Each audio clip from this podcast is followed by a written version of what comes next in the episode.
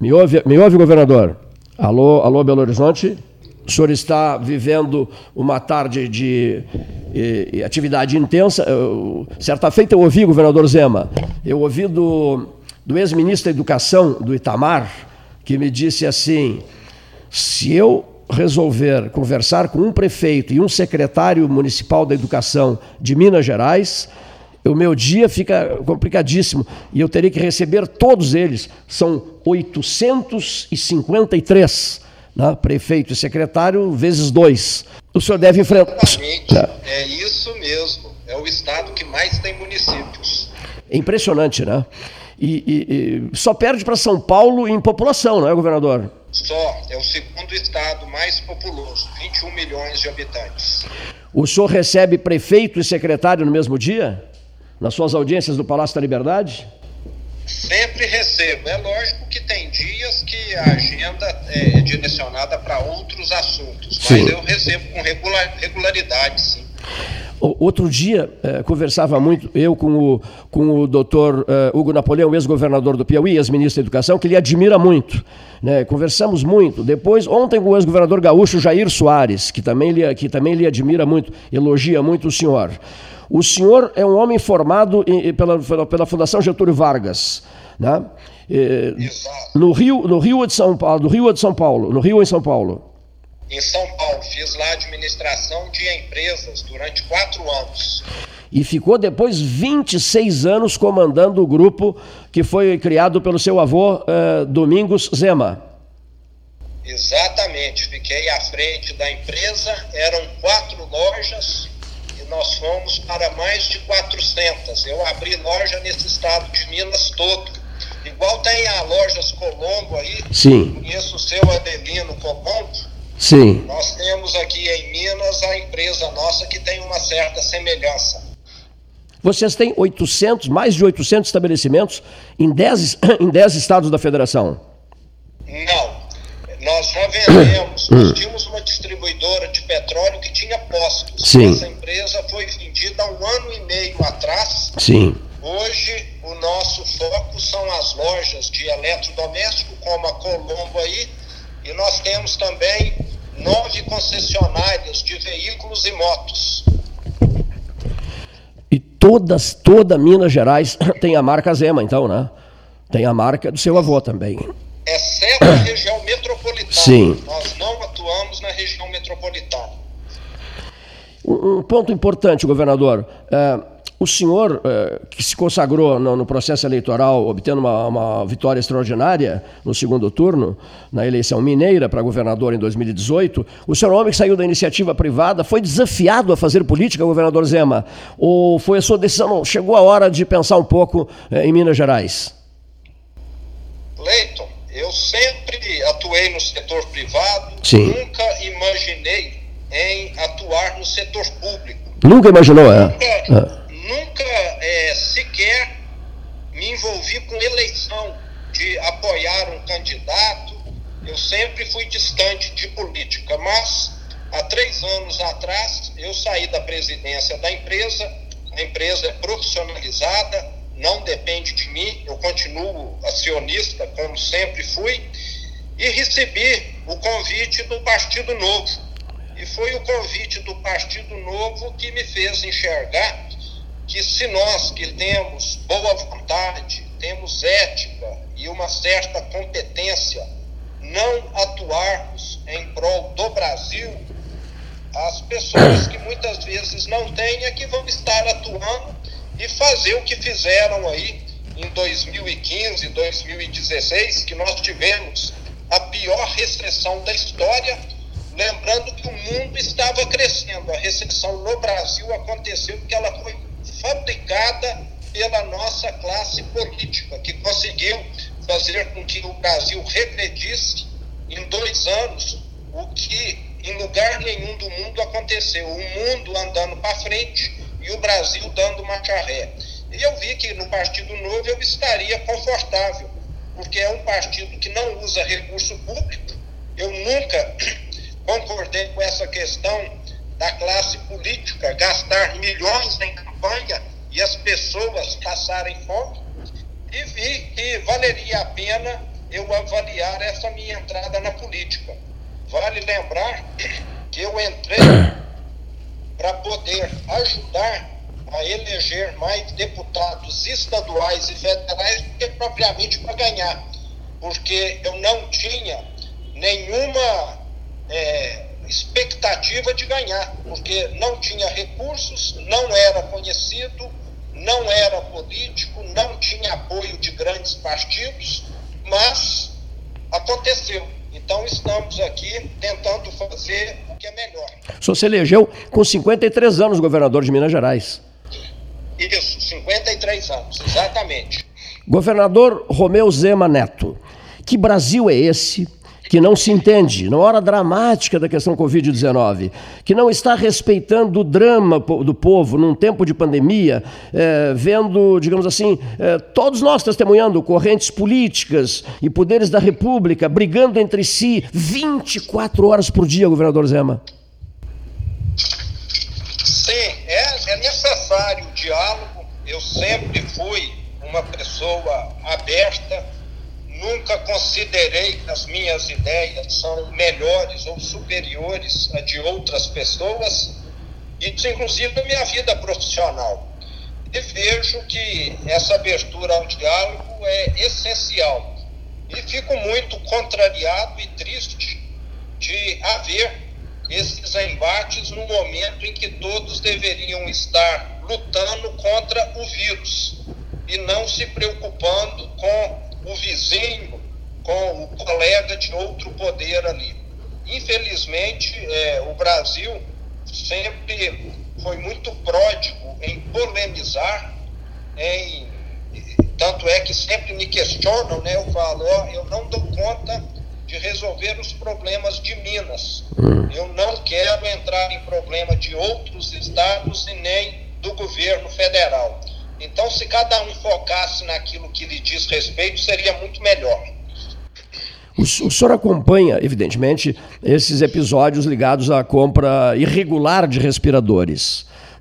A imprensa tem noticiado isso, uma barbaridade. Também não quero focar caso A ou caso B, estado A ou estado B. Mas isso o deixa aí no Palácio da Liberdade profundamente incomodado, estou certo ou não? Porque eu acompanho muito as suas manifestações. Eu acho que o senhor fica indignado, mas é preciso ter um certo cuidado para externar essa indignação, né? Sim. O dinheiro público no Brasil, Cleito, nunca foi muito respeitado. Algumas pessoas, principalmente os poderosos, aqueles que sempre se acostumaram a fazer a má política, sempre fizeram ações tendenciosas para beneficiar determinados grupos ou amigos ou correligionários, coisa do tipo, e acaba tendo esses escândalos eventualmente. Agora, o que causa mais indignação é isso ocorrer no momento em que as pessoas estão morrendo, inclusive por falta de assistência médica. É como se você estivesse se aproveitando da desgraça alheia em proveito próprio.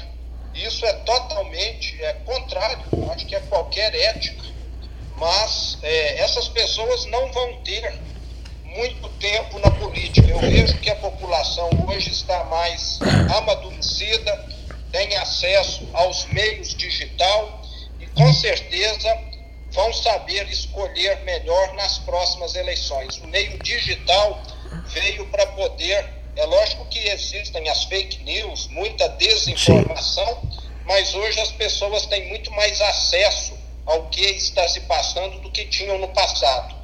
Antes, a pessoa precisava ler um jornal, hoje está tudo disponível sem custo. Eu acredito que a democracia tem essa curva de aprendizado. O brasileiro está aprendendo. Na ânsia por dinheiro fácil, esquecem-se essas pessoas, no caso, esquecem-se que estão preparando jornadas meteóricas na política, não é, governador? Sim. Eu digo, Cleiton, que o setor público só deveria receber pessoas que queiram de certa maneira trabalhar um tanto quanto voluntários. Tem tantas APAES aí no Brasil afora, tantas ONGs que recebem voluntários, e me parece que muitas vezes o setor público recebe o contrário, recebe mercenários, pessoas que querem exaurir os recursos, que já não são muitos, para que ele ou alguém de sua proximidade se enriqueça. E isso é muito triste. Nós precisamos mudar essa conotação que sempre existiu no Brasil, de que setor público é um lugar para se obter recursos. Setor público é um lugar para se prestar serviços à população. Isso é importantíssimo, mudar essa conotação. Vejo que estamos longe dos países desenvolvidos. Se a gente pegar ali os países da Escandinávia, onde o presidente, o deputado, vai todo mundo trabalhar de metrô, de ônibus, mas temos de caminhar nesse sentido. O Estado existe para servir o povo. Hoje se arrecada imposto para gastar com coisa dispensável, com coisa inútil, e esse imposto saiu de gente que muitas vezes não se alimenta adequadamente. Então nós precisamos ter essa visão. Há pessoas passando fome por causa de governos ineficientes. Governador, vou fazer um bate-bola aqui com o senhor, porque eu sei que a sua agenda é complicadíssima, eu não quero importuná-lo na tarde de hoje. Os números mineiros em relação à pandemia da Covid-19, o ano de 2020, como é que o senhor se sente nesse cenário? Eu lamento muito. Ontem nós atingimos aqui em Minas Gerais 570 óbitos. Sim. É muito ruim isso, mas quando nós pegamos óbitos por 100 mil habitantes, Minas Gerais é o segundo estado com melhor desempenho no Brasil. Só fica atrás do estado do Mato Grosso do Sul. E vale lembrar que o Rio Grande do Sul está muito bem colocado. O governador Eduardo Leite, que eu admiro muito, tem conduzido de forma bastante adequada à questão da pandemia, enquanto aqui em Minas Gerais nós temos 2,5 óbitos por 100 mil habitantes, o Rio Grande do Sul tem 3,4. Então são números que estão muito, mas muito abaixo da média Brasil, que são 22 óbitos para cada 100 mil habitantes. Tanto Minas quanto o Rio Grande do Sul estão muito melhores do que o Brasil. Mas me preocupa muito porque a nossa curva tem crescido, os estatísticos, os estudiosos já haviam nos alertado que a curva cresceria até meados do mês 7, que é o mês que vem, e nós estamos aqui trabalhando para que ela seja o menos inclinada possível e que não falte leitos para ninguém. Com certeza nós vamos conseguir fazer com que ninguém fique sem atendimento, mas é sempre uma preocupação muito grande a situação sair do controle, e nós nas últimas semanas assistimos diversos focos em algumas cidades do estado, onde houveram algumas aglomerações ou grandes empresas que tiveram um surto, e isso acaba nos preocupando, mas diria que de certa forma a situação se mantém sob controle, mas sempre aqui acompanhando e sempre exigindo cuidado, porque não dá para relaxar ainda. Uma outra grande preocupação do governador Romeu Zema, por certo, evidentemente, será o pós-pandemia, né? A economia vai ocupar todas as manchetes, todos os espaços, as reuniões de vocês, achando saídas elevadas para o que virá depois, não é, governador? Sim, Cleito. Inclusive, por coincidência, eu tive hoje uma reunião e uma coletiva de imprensa com o presidente do BDMG, que é o Banco de Desenvolvimento de Minas Gerais. E nós temos aqui conseguido agilizar. No mês de maio, batemos recorde, 400 milhões de reais de operações de crédito para micro e pequenos empresários do estado, porque se nós não tivermos um certo cuidado com as empresas, que são quem gera a maior parte dos empregos, nós vamos ter uma pós-pandemia muito mais triste do que se tivermos essa precaução. O governo federal tem tido uma certa dificuldade em fazer com que o dinheiro chegue até as micro e pequenas empresas, mas ele já me adiantou que vai estar participando, inclusive, de uma reunião na sexta-feira com pessoas do governo federal para ver se essa trava é eliminada e o dinheiro realmente chega para quem está aí segurando pessoas nos seus empregos. É muito importante que a economia não fique tão abalada. Nós sabemos que teremos uma recessão, que vai haver perda de emprego e de renda, mas se a perda for muito grande, a recuperação fica muito difícil depois, porque o doente fica muito enfraquecido. Então é necessário que as empresas tenham esse apoio nesse momento em que muitas já estão com oxigênio no final. Governador Romeu Zema, o senhor tem assim uma projeção nas análises, das conversas suas, enfim, com a sua área da saúde, com figuras nacionais, o senhor é o governador de Minas Gerais, o segundo estado com a maior população no país. O senhor trabalha com uma data, governador, com um mês, assim, perspectiva de, olha, isso vai passar em julho, agosto, setembro, outubro, novembro, chegará a dezembro. Qual é a sua avaliação, com a sua experiência toda, como um homem que brilhou intensamente na atividade privada e agora governa o estado de Minas Gerais com uma eleição extraordinariamente vencida em segundo turno? Cleiton, nós temos acompanhado casos de outros países. A Nova Zelândia conseguiu eliminar o vírus, mas vale lembrar que a Nova Zelândia é meio Rio Grande do Sul. Sim. É um país com 5 milhões de habitantes e uma ilha que consegue ficar isolada.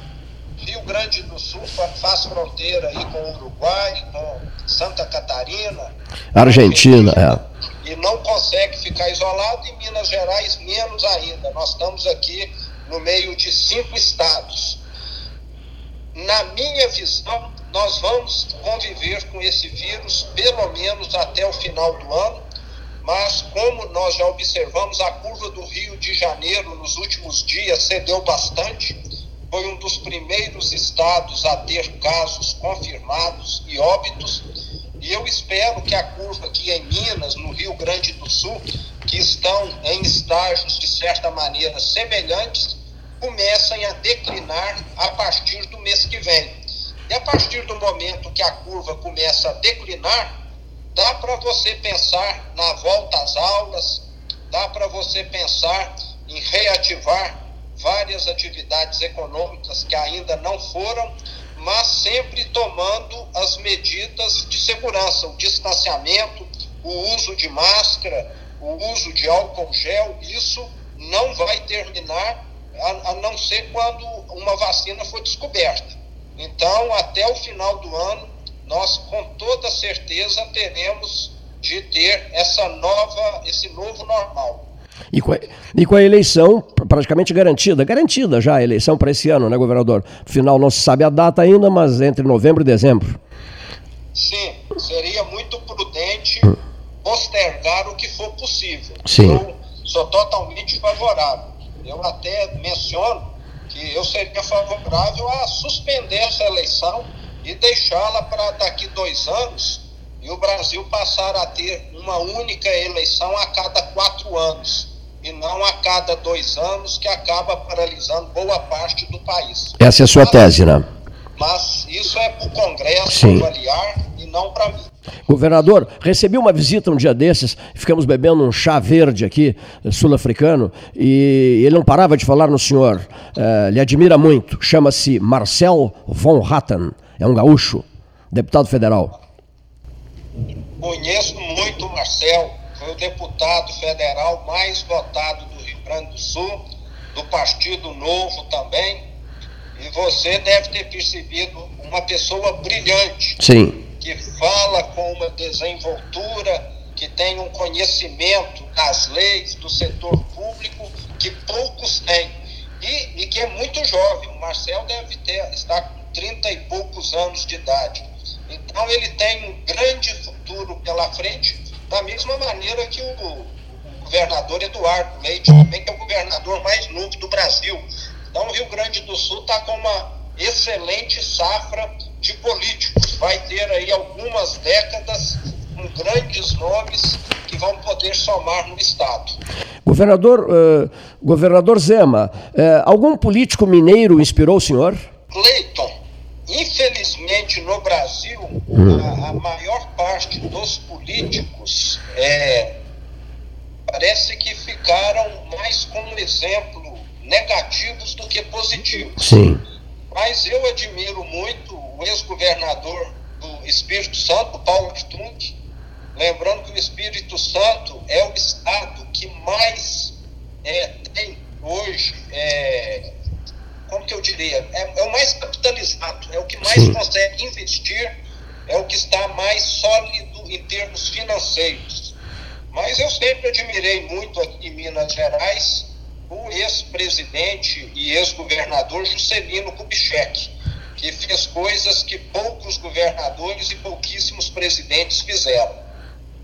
Antônio Caringe, o escultor do Rio Grande do Sul, tinha ateliê no Rio de Janeiro e costumava receber com frequência a visita de dois presidentes, Getúlio Dornelles Vargas e Juscelino Kubitschek de Oliveira.